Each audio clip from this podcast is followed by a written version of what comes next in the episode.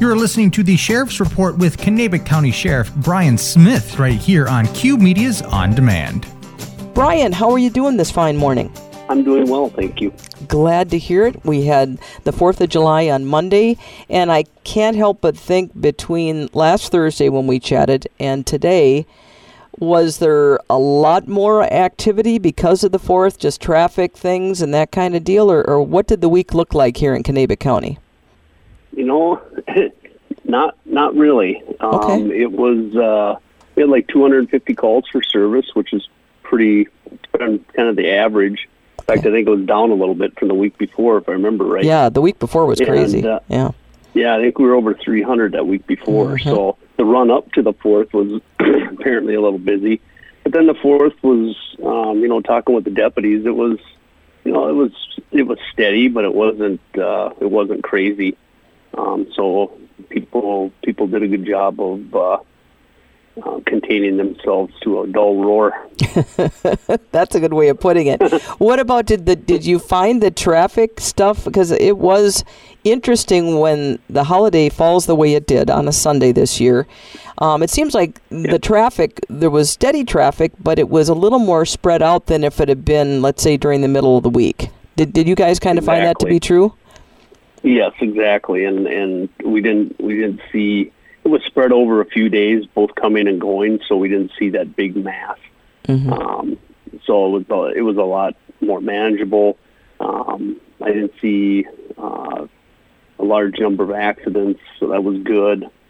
Um, so yeah, it was it was it was all in all, I think it was a very successful fourth for us. Good deal. Well, I know we had gone up. Uh, there's a group of people with old cars, and we'll go up on a Friday night sometimes and sit at the Methodist Church, which is right on 65. And just as a side note, so we're sitting there, and there's a guy that had a trailer, and he had his grill.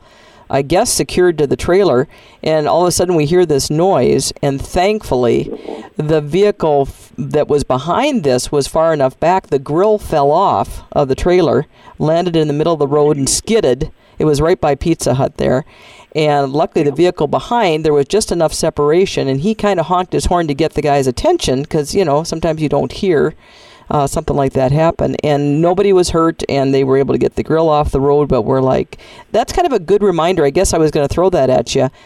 Securing things, whether it's in your the back of a pickup or whatever, um, really important to secure things properly.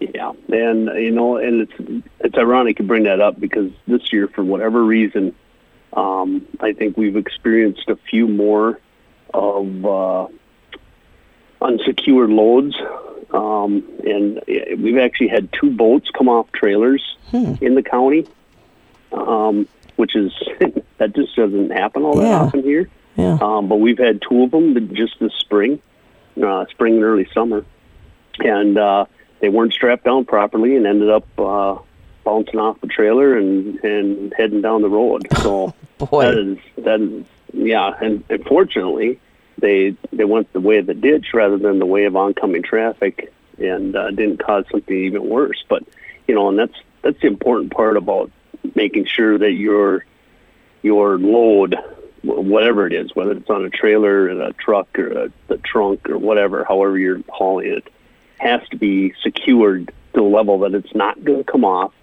and end up in somebody else's vehicle because we've had um, a lot of serious injuries from from stuff coming off of people's vehicles, um, whether it's commercial or civilian, um, either way.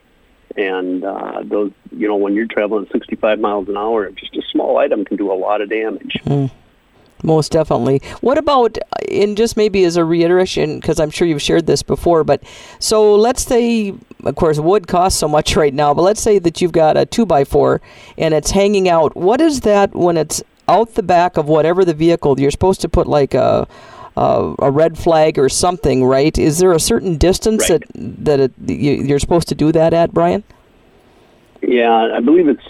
Um, I, I could be wrong on this exactly, but uh, general rule of thumb: if, if it's over four feet beyond the the end of the, the the bumper of the vehicle, Okay.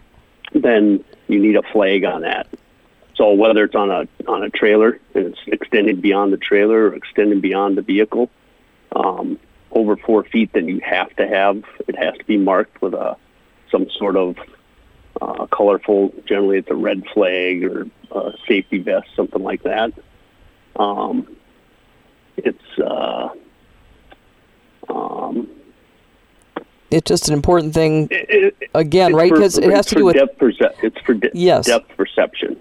That's what I was going to say. You see the vehicle, but yeah, you're you're not necessarily going to notice if there's a board sticking out or a piece of conduit or something like that. And um, you know, some of them things get pretty long, and not everybody's got maybe a trailer long enough to to haul that stuff. So you can still do it, but you, you just got to do it safely. So exactly. you got to make sure that that the item is tied down securely, and especially like lumber and stuff that tends to move around a little bit, and it's it's not always easy to get that stuff tied down uh, secure enough that it's going to stay there for your entire drive. So you well, know, don't don't hesitate to stop and check that stuff too to make sure it's staying where it's supposed to stay. I was going to say that's a big part of it is just you know vibration. The roads. I mean, we live in Minnesota, yep.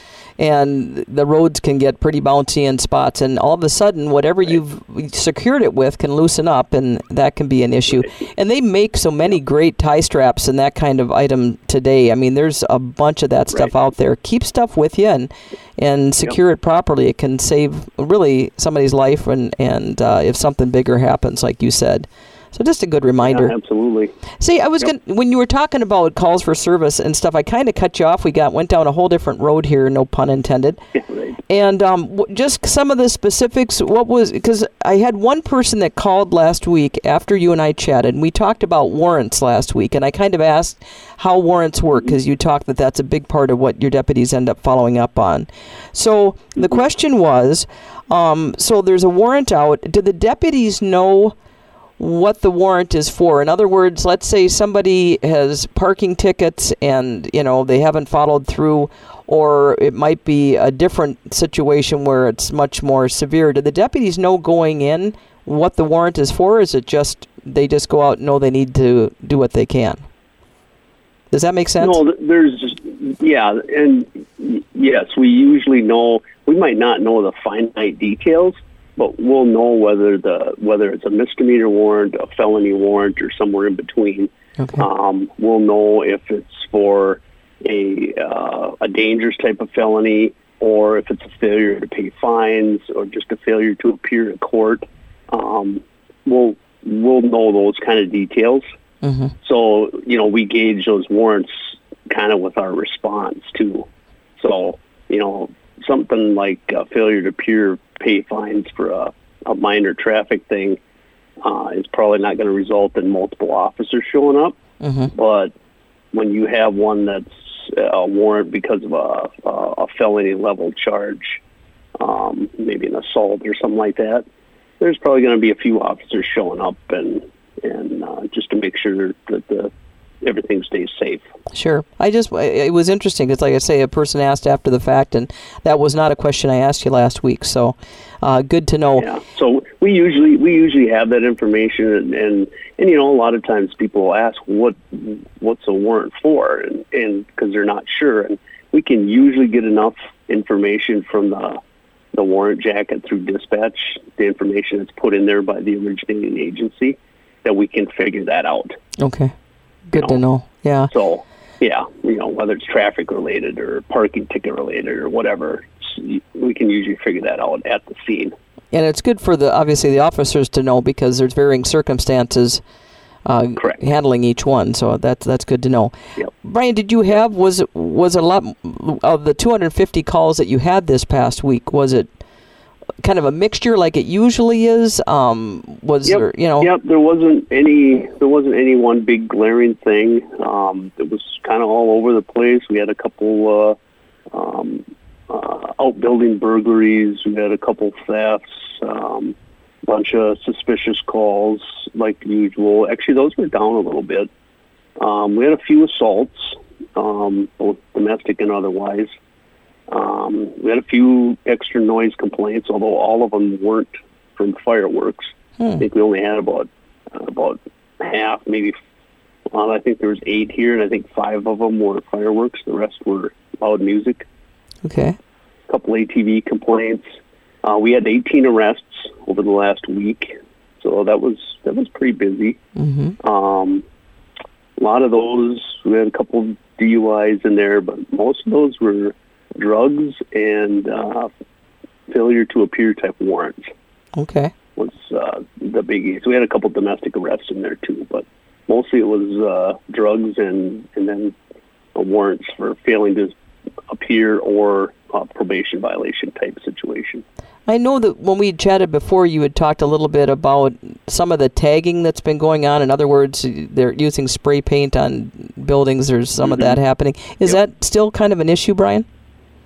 Yeah, we did have one uh, this past week. We had a new one show up uh, at the uh, outdoor warming house, unfortunately, um, and, and did some damage to that building. So that that that's a little frustrating, and uh, you know we're looking for information. If anybody knows who's doing it, uh, it can be that information can be provided anonymously. Um, but we need to put a stop to it because it costs it costs uh, those entities money and uh, time, and they they don't. Those businesses don't have the time and energy to try and make nice the, Mhm. the damage that's done to that uh, um, the graffiti that's that's left behind. So uh, Well, and isn't there a deal too if it if it happens at a business and the business has you know they they incur some of that responsibility to try to get things cleaned up in a certain time frame. Is that right, Brian, or am I wrong on that? That, that's correct. It's there's an ordinance uh, in place, and it, that's in place in most places, and uh, it it's uh, to get that removed as fast as possible. So whether it's uh, a, a removal of the piece or um, cleaning off of the, the paint or whatever's used, um, uh, they have to do that. You, know, you can't just leave it. Right. Okay. And the reason being, it's just going to bring more. Right. Yeah, you're so, right. You, you, the faster you get it off there, it's, it's been proven over time that the faster you get rid of it, the less problems you have with it. So Sure. um, that's why those ordinances are there. The other question I had for you this morning, people have been passing along questions, and I should probably know this now, but I don't think you do. Do you have, does our sheriff department in Kanabec County have uh, body cameras? We do not. Is that something I would assume in time? I mean, I know it's a costly investment, but uh, someone did have that question. Just curious if that's something that are you working towards or need wise? What What are you guys thinking? Well, currently we use we use a combination of our squad cameras. So we have cameras in our squad cars. They're just not on the deputy, Okay. and and we have audio mics that are on the deputy. Hmm. So we have audio of of what's going on um, at, at each situation. Uh, we just don't have the body camera itself, and that seems to have served its purpose um, so far because it is a costly investment, and we got to balance out, um, you know, what equipment we can afford to have, and and you know, it, and it's not just a, the cost of the equipment. Um, there's there's cost to data requests that come in, and when you have that data, um, there might be a cost to keeping that and uh, redacting it when when things come in. So we have to balance all that out. And right now, it's cost prohibitive to us. Right. Um, the, the the methods that we have in place have served their purpose. They've protected the officers. They've protected the public, um, and it's it's doing uh, it's doing what we need it to do right now. Um, and I don't know. I can't. I, I'm not certain that uh, adding body cameras is going to make anything any better. Mhm. Um, Okay. I, I think there's a false perception out there that body cameras are going to solve all of the problems in the world. Mhm. That um, you see everything. You don't. It's it's a two dimensional view of a situation, and you cannot replace being there in person with a video off of a, a camera on your chest. Mm-hmm. You know, there's some things that can be that can be seen, um, but the perception that oh yeah we're gonna we're gonna know everything now, that's just a false perception, and and that can be dangerous too. Yeah. Well, I would think just like, and this is a horrible comparison, so forgive me, but when you watch a, a football game, for example, if they only had one camera and a play happened, if you don't have that other angle like they have the ability to do in these big NFL games, you're not going to see everything anyway. So I know what you're saying, and that's one thing with audio. Uh, you know, I'm a kind of huge on audio, being a someone who loves radio as much as I do, and you can get a lot of information with what you hear as well. So, and that's like you said, that served your your officers well for the most part.